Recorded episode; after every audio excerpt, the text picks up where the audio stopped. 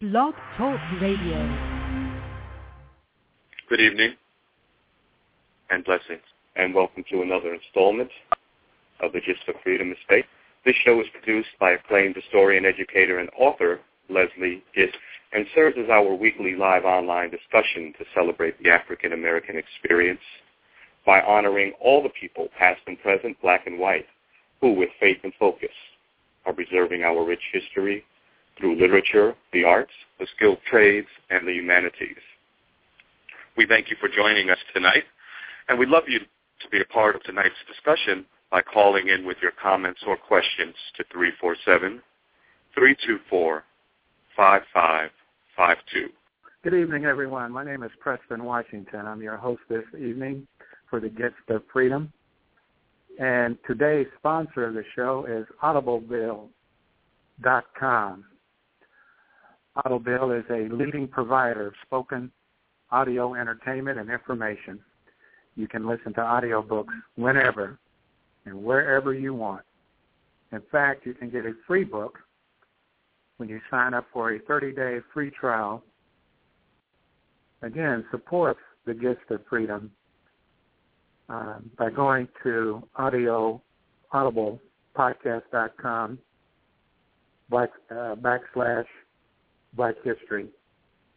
We're going to be reading from William Loren Katz's book, Breaking the Chains, Chapter 1. The book is narrated by Peter Francis James, and uh, we will be getting to that book shortly, or to the reading here shortly. And uh, Dr. Katz, why don't you uh, introduce the preface for us to this, what we're going to hear sure. tonight. This is a book called Breaking the Chains, African American Slave Resistance, which I wrote in response to my work and all of my research on slavery and finding that the whole story of resistance was left out.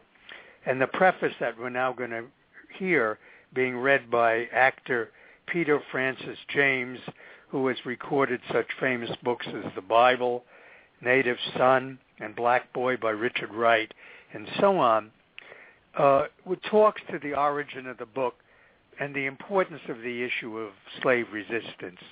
So maybe we should get right into that preface now. Introduction. Heroic men and women crowd the pages of U.S. history and punctuate its major events. Defiant Minutemen at Concord Bridge, brave pioneers plunging into the wilderness, intrepid Marines at Wake Island refusing to surrender. Daring astronauts. Africans who arrived here on slave ships have not been part of this glorious heritage. When American courage is celebrated, slaves are left out. The story of their heroism has not often been told because history was recorded by those who sold, owned, or profited from their labor. To justify their profits from bondage, Masters invented useful tales. They insisted Africans were an inferior breed who benefited from the culture of their European and Christian owners. Vice President John C. Calhoun, a famous South Carolina master, said bondage made Africans so civilized and so improved, not only physically, but morally and intellectually. To excuse kidnapping Africans from their families and homeland, Virginia planter George Fitzhugh insisted slaves love their master and his family, and the attachment is reciprocated. Fitzhugh and Calhoun claimed Africans in slavery not only enjoyed hard work in the hot sun, but were happier than any other laborers in the world. To justify enslavement, masters bent history, truth, and the Bible to their purposes. They also created their own scientific evidence. Dr. Samuel Cartwright of the University of Louisiana said blacks consume less oxygen than the white, and this fact thus makes it a mercy and a blessing to Negroes to have persons in authority set over them to provide and take care of them. Central to the slaveholders' reasoning was the lie that Africans willingly accepted slavery and rejected rebellion. Dr. Cartwright claimed there had never been an insurrection against slaveholder rule. When slaves tried to escape, the doctor called it drapetomania, or the disease causing Negroes to run away. When blacks rebelled, sabotaged production, and fought white masters and overseers, it was dysaesthesia aethiopica, a mental disorder peculiar to Africans. The lives of slaveholders did not die quickly or easily. In 1863, after thousands of blacks had fled plantations to fight for liberty in the Civil War, Confederate President Jefferson Davis still called slaves peaceful and contented laborers. The Civil War ended slavery, but scholars and textbook writers carried on the planter's view of the happy, dull, docile slave. An ex-Confederate soldier, John W. Burgess, became a noted historian at Columbia University. He influenced generations of scholars with his views that African Americans were inferior to whites and content under slavery. Thus, the slave owner's version of slave life had a lasting impact on historians from the North and South. Scholar William E. Woodward wrote that African Americans were the only people in history emancipated without any effort of their own.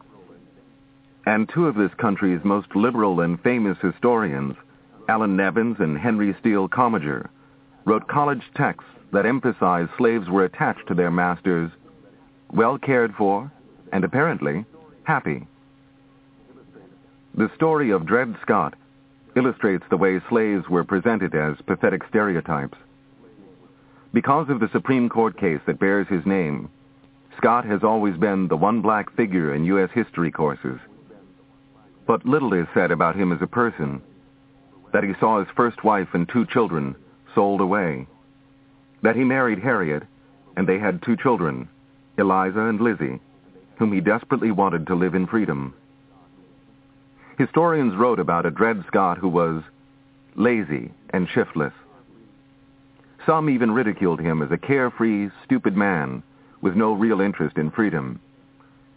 In American Heritage, famous Civil War historian Bruce Catton said Scott was a man without energy, and attributed to Scott such words as his case was a heap of trouble, and he was amazed at all de fuss they made dar in Washington.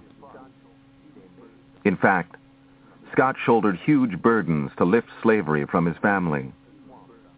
For a time, he escaped to the Lucas Swamps outside St. Louis, a haven for slave runaways. Then he was recaptured and brought back. After that, he mainly spent time working at extra jobs, raising cash to purchase his family's liberty. When his owner, Mrs. Emerson, turned down the $300 he had saved, Scott hired a lawyer and brought his case before Judge Krum in St. Louis. Despite rapidly deteriorating health and the onset of old age, Scott pursued this legal effort for 10 years and 10 months. Along the way, he received some financial help from anti-slavery whites. Though the Supreme Court ruled against the Scotts, a new master soon freed them. The Scotts worked in St. Louis, Dred as a porter at Barnum's Hotel, and Harriet running a laundry business, with Dred helping her out after hours. The real Scott story turns out to be one of courage and endurance by a family committed to liberty. But they never really had their day in court because they faced an all-white Supreme Court stacked against them. Then later scholars emphasize this distorted, stereotyped image. Such fantasies about slaves reached generations of teachers, textbook authors, and Hollywood writers. Their words and images penetrated millions of young U.S. minds. The seventh and eighth graders who entered my New York City classroom in the 1950s knew their slavery lessons cold. Slaves didn't really mind it, said one, because it wasn't so bad. If they didn't like it, they would have revolted, said another.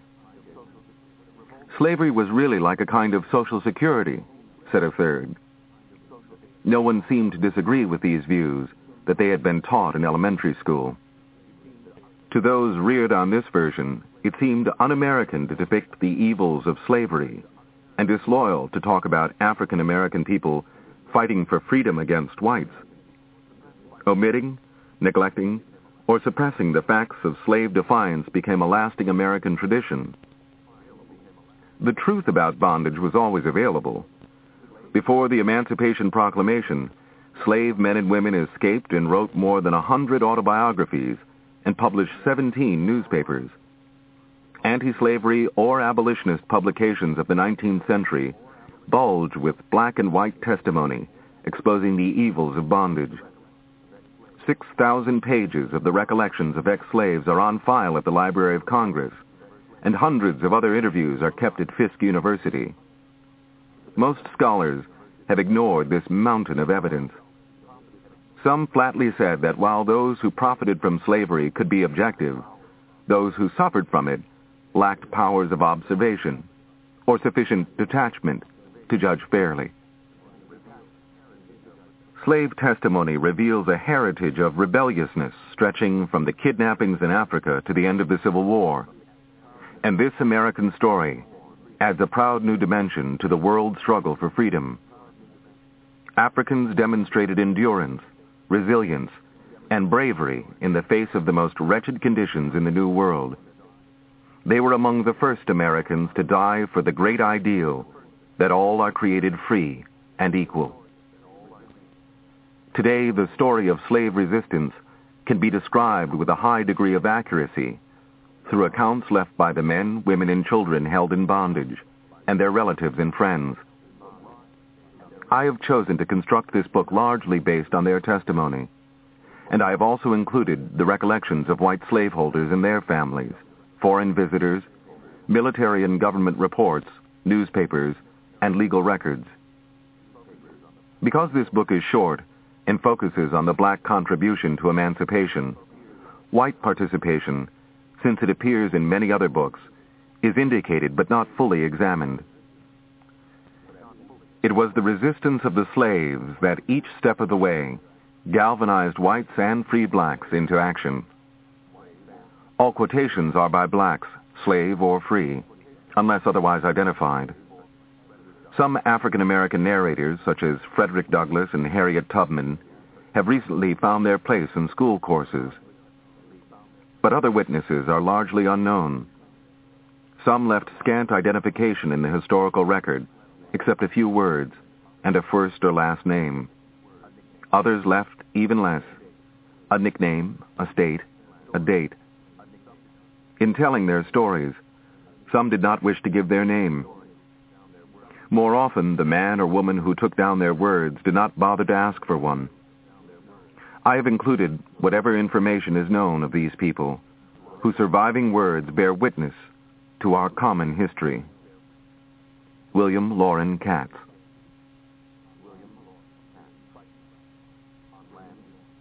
Fighting Bondage on Land and Sea Chapter 1 the first rebels. Slavery in the New World began the day Christopher Columbus landed. I took some of the natives by force, the explorer wrote in his diary on October 12, 1492. In 1498, British explorer John Cabot seized three Native Americans. By 1524, when Giovanni da Verrazzano arrived, he found Native Americans who are suspicious, hostile, and desirous of obtaining steel implements for defense against kidnappers who frequent the coast to seize and transport them to the Spanish islands of the West Indies. From Canada to Florida, forced Indian labor became a thriving European business in North America. Colonizing powers seized Indians and battled each other for domination of a continent. In the next century and a half, international wars engulfed the Americas.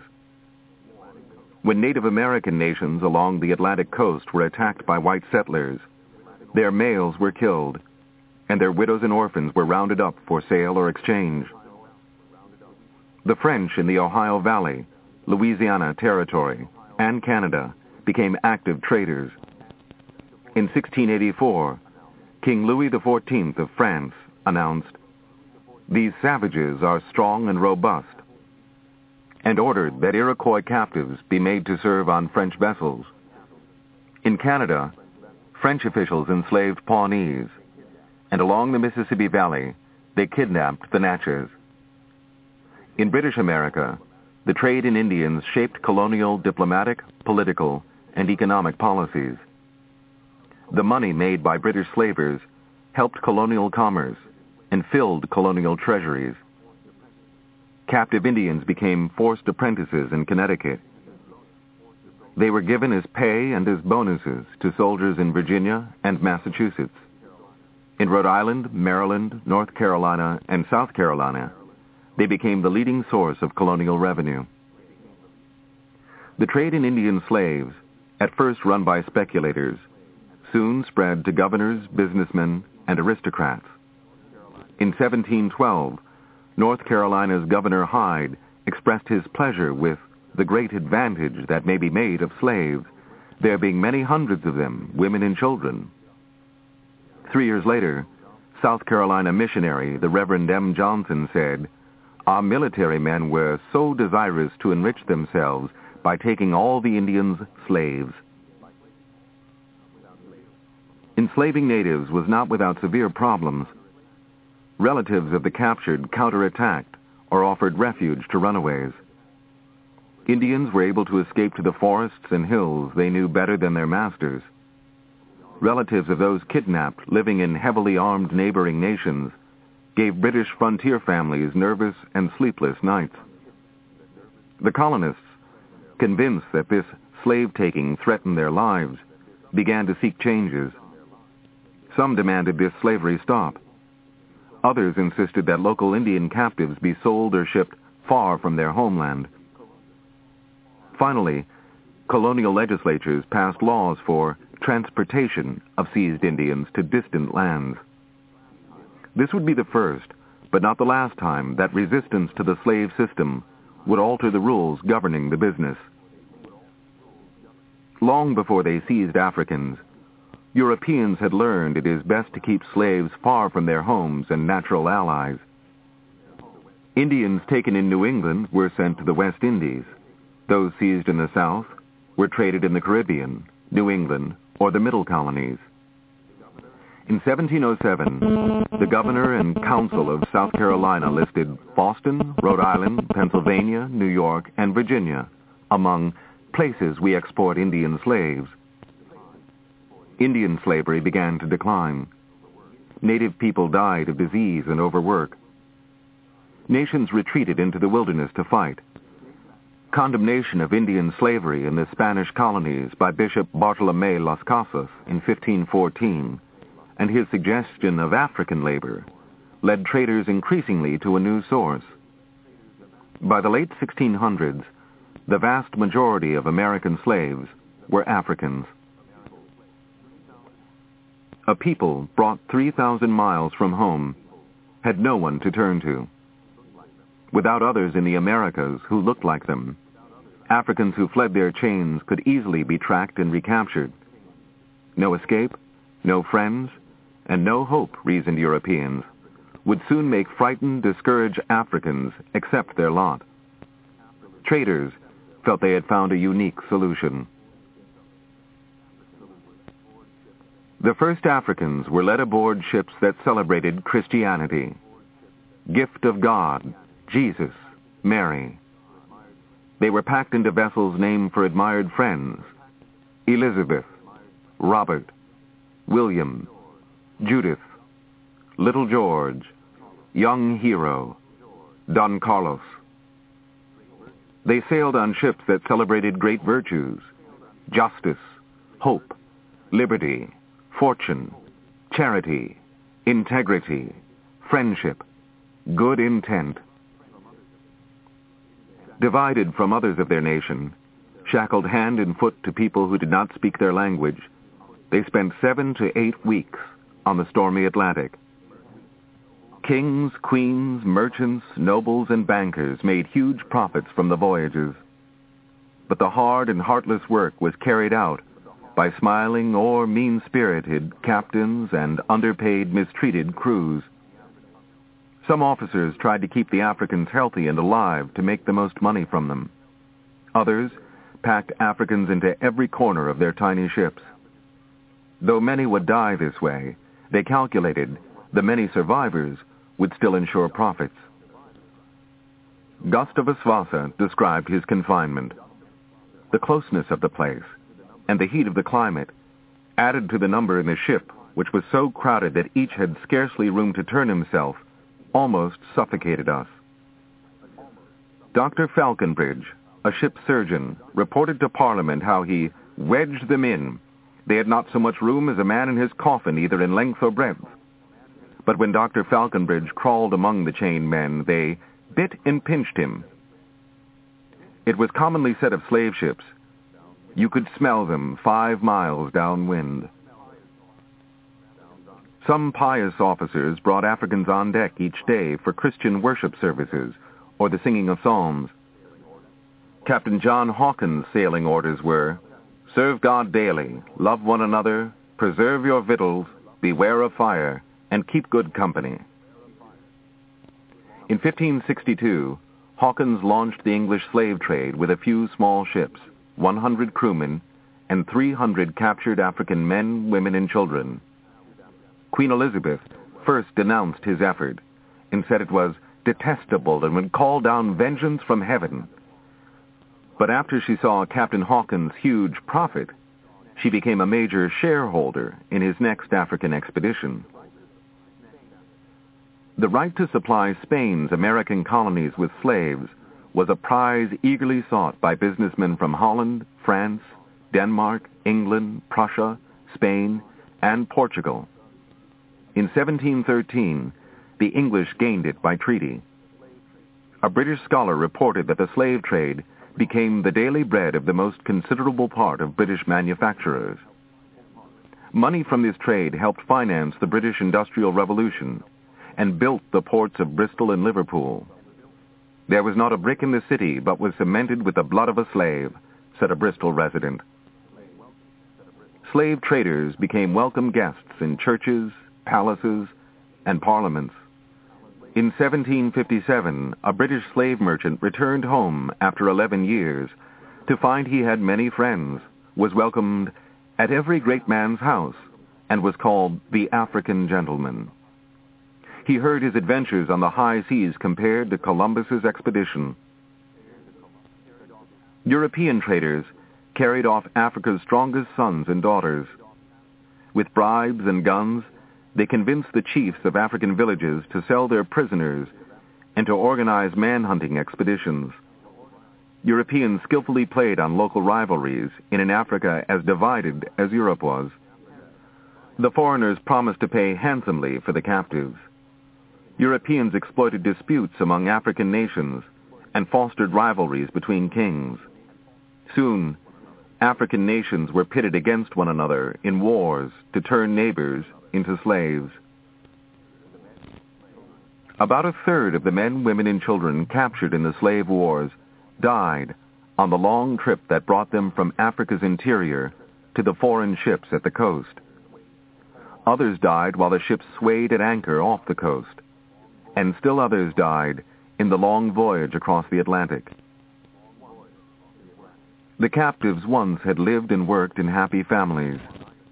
They were diamond, gold, and iron miners, weavers, or potters. Many, from along the coast or lakes, fished for a living. Some worked in bronze, copper, or gold, or traded with Asians, Europeans, and other Africans. Some were farmers or herders, and others were musicians, priests, and royalty. But now, kings and commoners were packed into narrow holds of foreign ships. While their homeland was still in sight, men and women took every opportunity to rebel. We shackled the men two and two while we lie in port and in sight of their own country, for 'tis then they attempt to make their escape in mutiny, reported a captain in 1693. We always keep sentinels upon the hatchways and have a chest full of small arms ready loaded, constantly lying at hand, together with some grenade shells, and two of our quarterdeck guns pointed on the deck, and two more out of steerage. There were many desperate efforts to rebel and return home while the ships were in sight of the African coast. A Dutch slave ship, anchored in Africa's Gulf of Guinea, around 1699, had to battle African captives who, unknown to any of the ship's crew, possessed themselves of a hammer and broke all their fetters in pieces. The Africans came above deck and fell upon our men. The victory was interrupted when a French ship and a British ship arrived. The combined foreign force killed 20 and drove the Africans below decks. In 1734, Samuel Waldo, owner of the Africa, commanded his captain and crew to place many armed guards and put not too much confidence in the women and children, lest they happen to be instrumental to your being surprised, which might be fatal. In 1757, natives from shore attacked several slave vessels in the harbor and liberated their friends and relatives. Two years later, on the Gambia River, when 80 Africans rebelled, a wounded captain fired his gun into the ammunition room, and the ship exploded. A crewman aboard a New England ship anchored off the African coast reported, The Negroes got to the powder and arms at about three in the morning, rose upon the whites, and after wounding all of them, ran the vessel ashore and made their escape. Slavers knew they carried the most dangerous cargo in the world.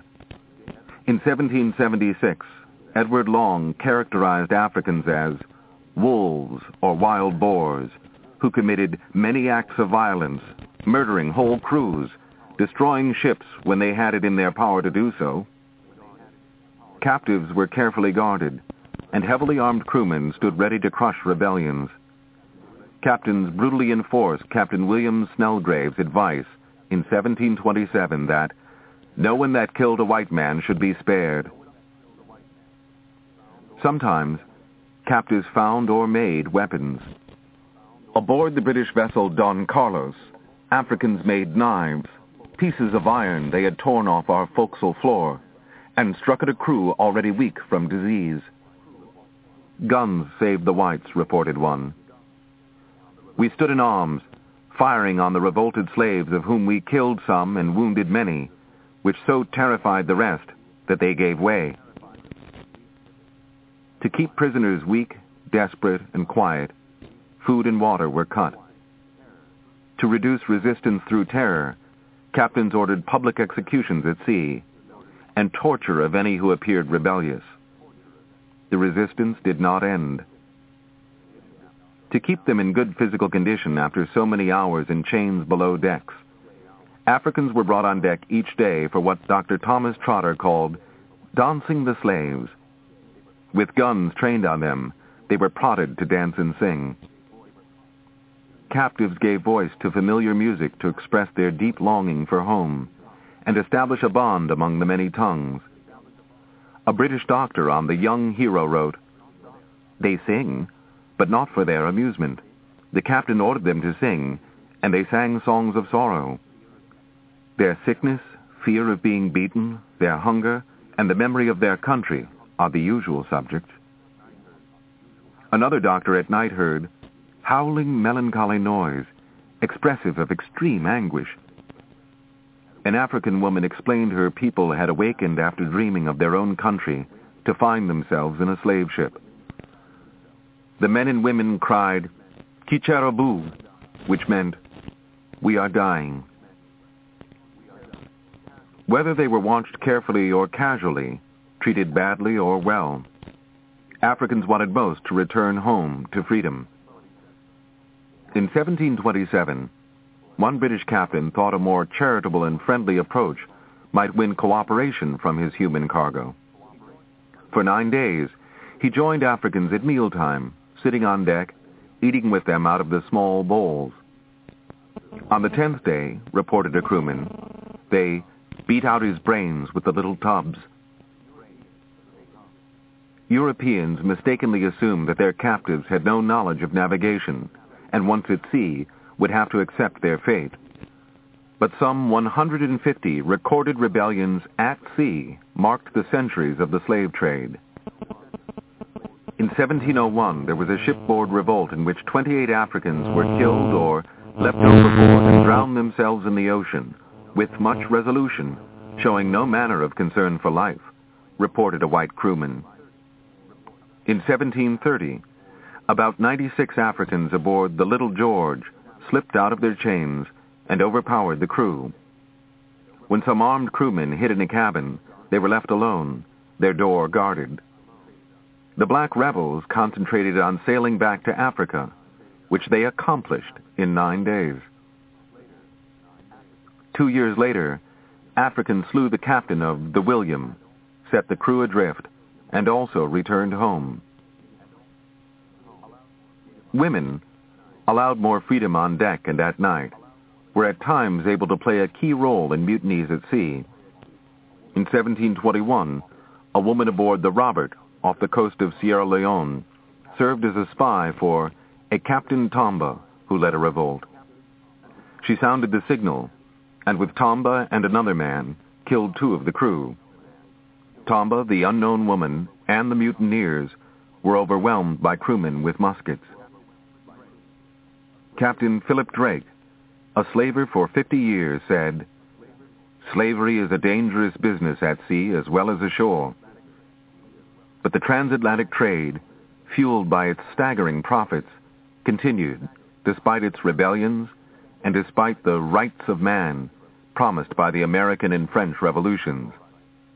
It was not outlawed by nations until the early 19th century. Africans arrived in the New World weary, undernourished, and sometimes racked with disease.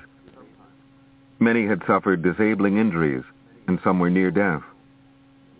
Recalled Charles Ball, more than a third of us died on the passage, and when we arrived in Charleston, I was not able to stand. It was more than a week after I left the ship before I could straighten my limbs. Most Africans were not sent to North America directly. They were put through a seasoning process in the West Indies, which taught them the language, religion, and demands of their captors. A third died, resisting the process of seasoning. Only a year after the first Africans walked down the gangplank in Hispaniola in the West Indies in 1502, Governor Nicholas de Ovando reported that they were fleeing to Native Americans and could not be recaptured. King Ferdinand of Spain, convinced of terrible danger, ended the slave trade. But economic considerations soon overrode fear, and the business reopened. Slave rebellions erupted on the Caribbean island of Hispaniola in 1522, in South Carolina in 1526, in Puerto Rico in 1527 and 1533, in Panama in 1531, Mexico City 1537, Havana 1538, Honduras 1548. After the Mexican Revolt, the slave trade was again banned by Spain for eight years. In 1542, an archdeacon informed authorities in Hispaniola that no slave is reliable and they have more freedom than we have. Four years later, a report claimed 7,000 had liberated themselves, each with spears they had stolen from fallen Spaniards. No one dared to venture out unless he was in a group of 15 or 20 people, it said. We lived in constant fear, admitted a Spaniard. Europeans tried to end resistance. Dogs were trained to hunt runaways. Rebels or escapees were branded or tortured. A death penalty hung over anyone who aided runaways or rebels. Thousands of fugitives, or Maroons as they were called, survived in strongly defended colonies located in distant remote regions. Their armies challenged the foreign invaders, and their farmers and traders competed with Spain's. In 1545, Maroons in Hispaniola turned down Spain's offer of peace, saying they could not trust Spaniards. The next year, a Spanish court announced that Maroons had become so potent a force that planters only dared issue gentle orders to slaves. During the 17th century, the Republic of Palmares, a maroon settlement of 10,000 in northeastern Brazil, prospered. Its soldiers drove back a dozen Dutch and Portuguese armies sent to demolish it by fire and sword. In Palmares and in the slave huts of the Americas, black and red people met and married. This biracial history is captured in the sacred legends of the Saramacca people, dating from 1685, of Dutch Guiana, now Suriname. The African leader of the Saramaccas, Lanu, was a slave who ran to the woods after his wife was slain. According to Saramacca legend, Wamba, the forest spirit, appeared. And Wamba came into Lanu's head and brought him directly to where some Indians lived. These Indians welcomed him and gave him food, and he lived with them there. When Lanu's younger brother, Ayako, fled slavery, Lanu found him and saw that he had been well taken care of by the Indians, that he had done well there. He too found many things to eat there.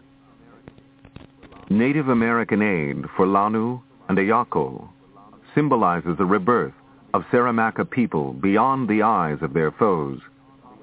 It also describes a common alliance forged by Africans and Indians. Captain John Stedman spent years as a mercenary for the Dutch and the Guianas.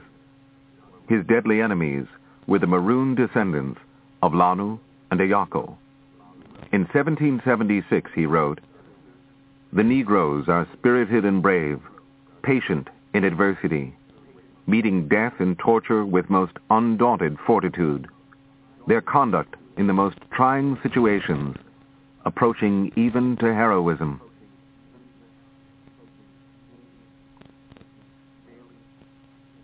Daily toil, perilous struggle. Chapter 2 Okay, um, that concludes the reading. And uh, however, I do want you to be aware that the Gist of Freedom podcast is happy to be sponsored by Audible.com. Audible.com is a leading provider of spoken digital audio entertainment and information and they have over 150,000 titles to choose from. And you can listen to them on any device, including whatever you're hearing us on right now. And if you sign up at audiopodcast.com backslash back black history, you can get a free audio book and a one-month trial of the service. And maybe you can pick up on some books such as Wrapped in Rainbows, The Life of Zora Neale Hurston. This book is by Valerie Boyd. Very good read. Uh, another book you might find there is The Prince of Jockeys, The Life of Isaac Burns Murphy, first black man to win the Kentucky Derby horse race. That's by ex-football player Pellom McDaniels III. Again, support the gist of freedom uh, by going to audio audiblepodcast.com black, uh, backslash black history and sign up for and get your free audio book and a one month trial of service. Uh, and maybe you'll find something there by um, William Seymour, biography of the black man that launched, launched the Azusa Street revival in Los Angeles. 1906, and uh, he's considered the father of the American Pentecostal movement. Um, and also, you can download this program and all our podcast programs at www.blackhistoryuniversity.com. And again, I apologize for the technical difficulties. Uh, we're going to edit that show. And again, you can download that at iTunes at www.blackhistoryuniversity.com. And let me see if we have anything queued up right now. Um, and don't forget to go to audiblepodcast.com black, backslash black history to get your free audio book and a one-month trial of the service. And uh, we really encourage you, our listeners, to support the gist of freedom by checking out